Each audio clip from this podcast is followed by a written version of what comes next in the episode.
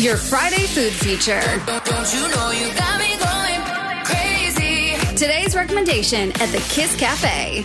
I hope you're a fan of afternoon tea because I totally am. I checked out this caviar and chocolate weekend afternoon tea recently at 190 Bar and Garden at Four Seasons Singapore. They've got a very lovely space, both indoor and alfresco as well, that's shaded and has a ton of greenery. Now, if it's not an overly humid day, definitely request for a seat outdoors. It's so pretty. Plus, the savories come in a two tier tower along with 10 grams of caviar as a main star on the top tier. Now, this is served with small squares of buckwheat waffle and sour cream that's been peppered with a little bit of egg, chives, and onion. And on the second tier of this, there's a selection of savory tarts and sandwiches. I love the Maine lobster brioche roll with organic egg and black truffle, as well as the jumbo lump crab and bottarga tart with sriracha mayonnaise. Honestly, I was eyeing my sister's portion as well. it was so good. Chef Audrey E also serves up freshly baked scones along with this high tea, and it's uh, fresh vanilla. And also to complement the theme of caviar and chocolate, she made a chocolate and mint scone as well. Now these scones were served with clotted cream, lemon curd, and a strawberry rose preserve. It was so good. I'm going to be back to share more about the sweets that come with this afternoon tea because you can't miss out on that part.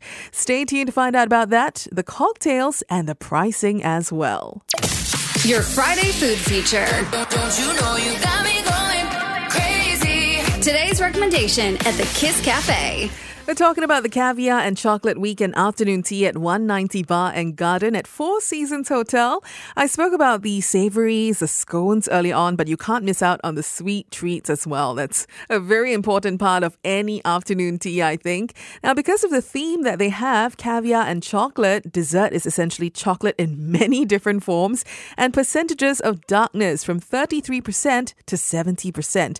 Now, we had a chocolate hazelnut brownie, a black forest cake, as well as chocolate and raspberry tart, which were all delicious and really refined and delicate too. But I particularly loved the pistachio financier with white chocolate ganache and also the 64% chocolate almond choux. Oh, that one just bursts in your mouth in the most decadent way. And with the set, they do allow two choices of coffee as well, or their selection of tea from Monogram, which can also be served iced if that's your preference. I mean, with the hot days these days, definitely I suggest the iced version instead. Now, the desserts are quite delicate, so if you are having them outdoors, do request for it to be served only when you're ready to tuck into sweets, or they have to put up with the Singapore heat.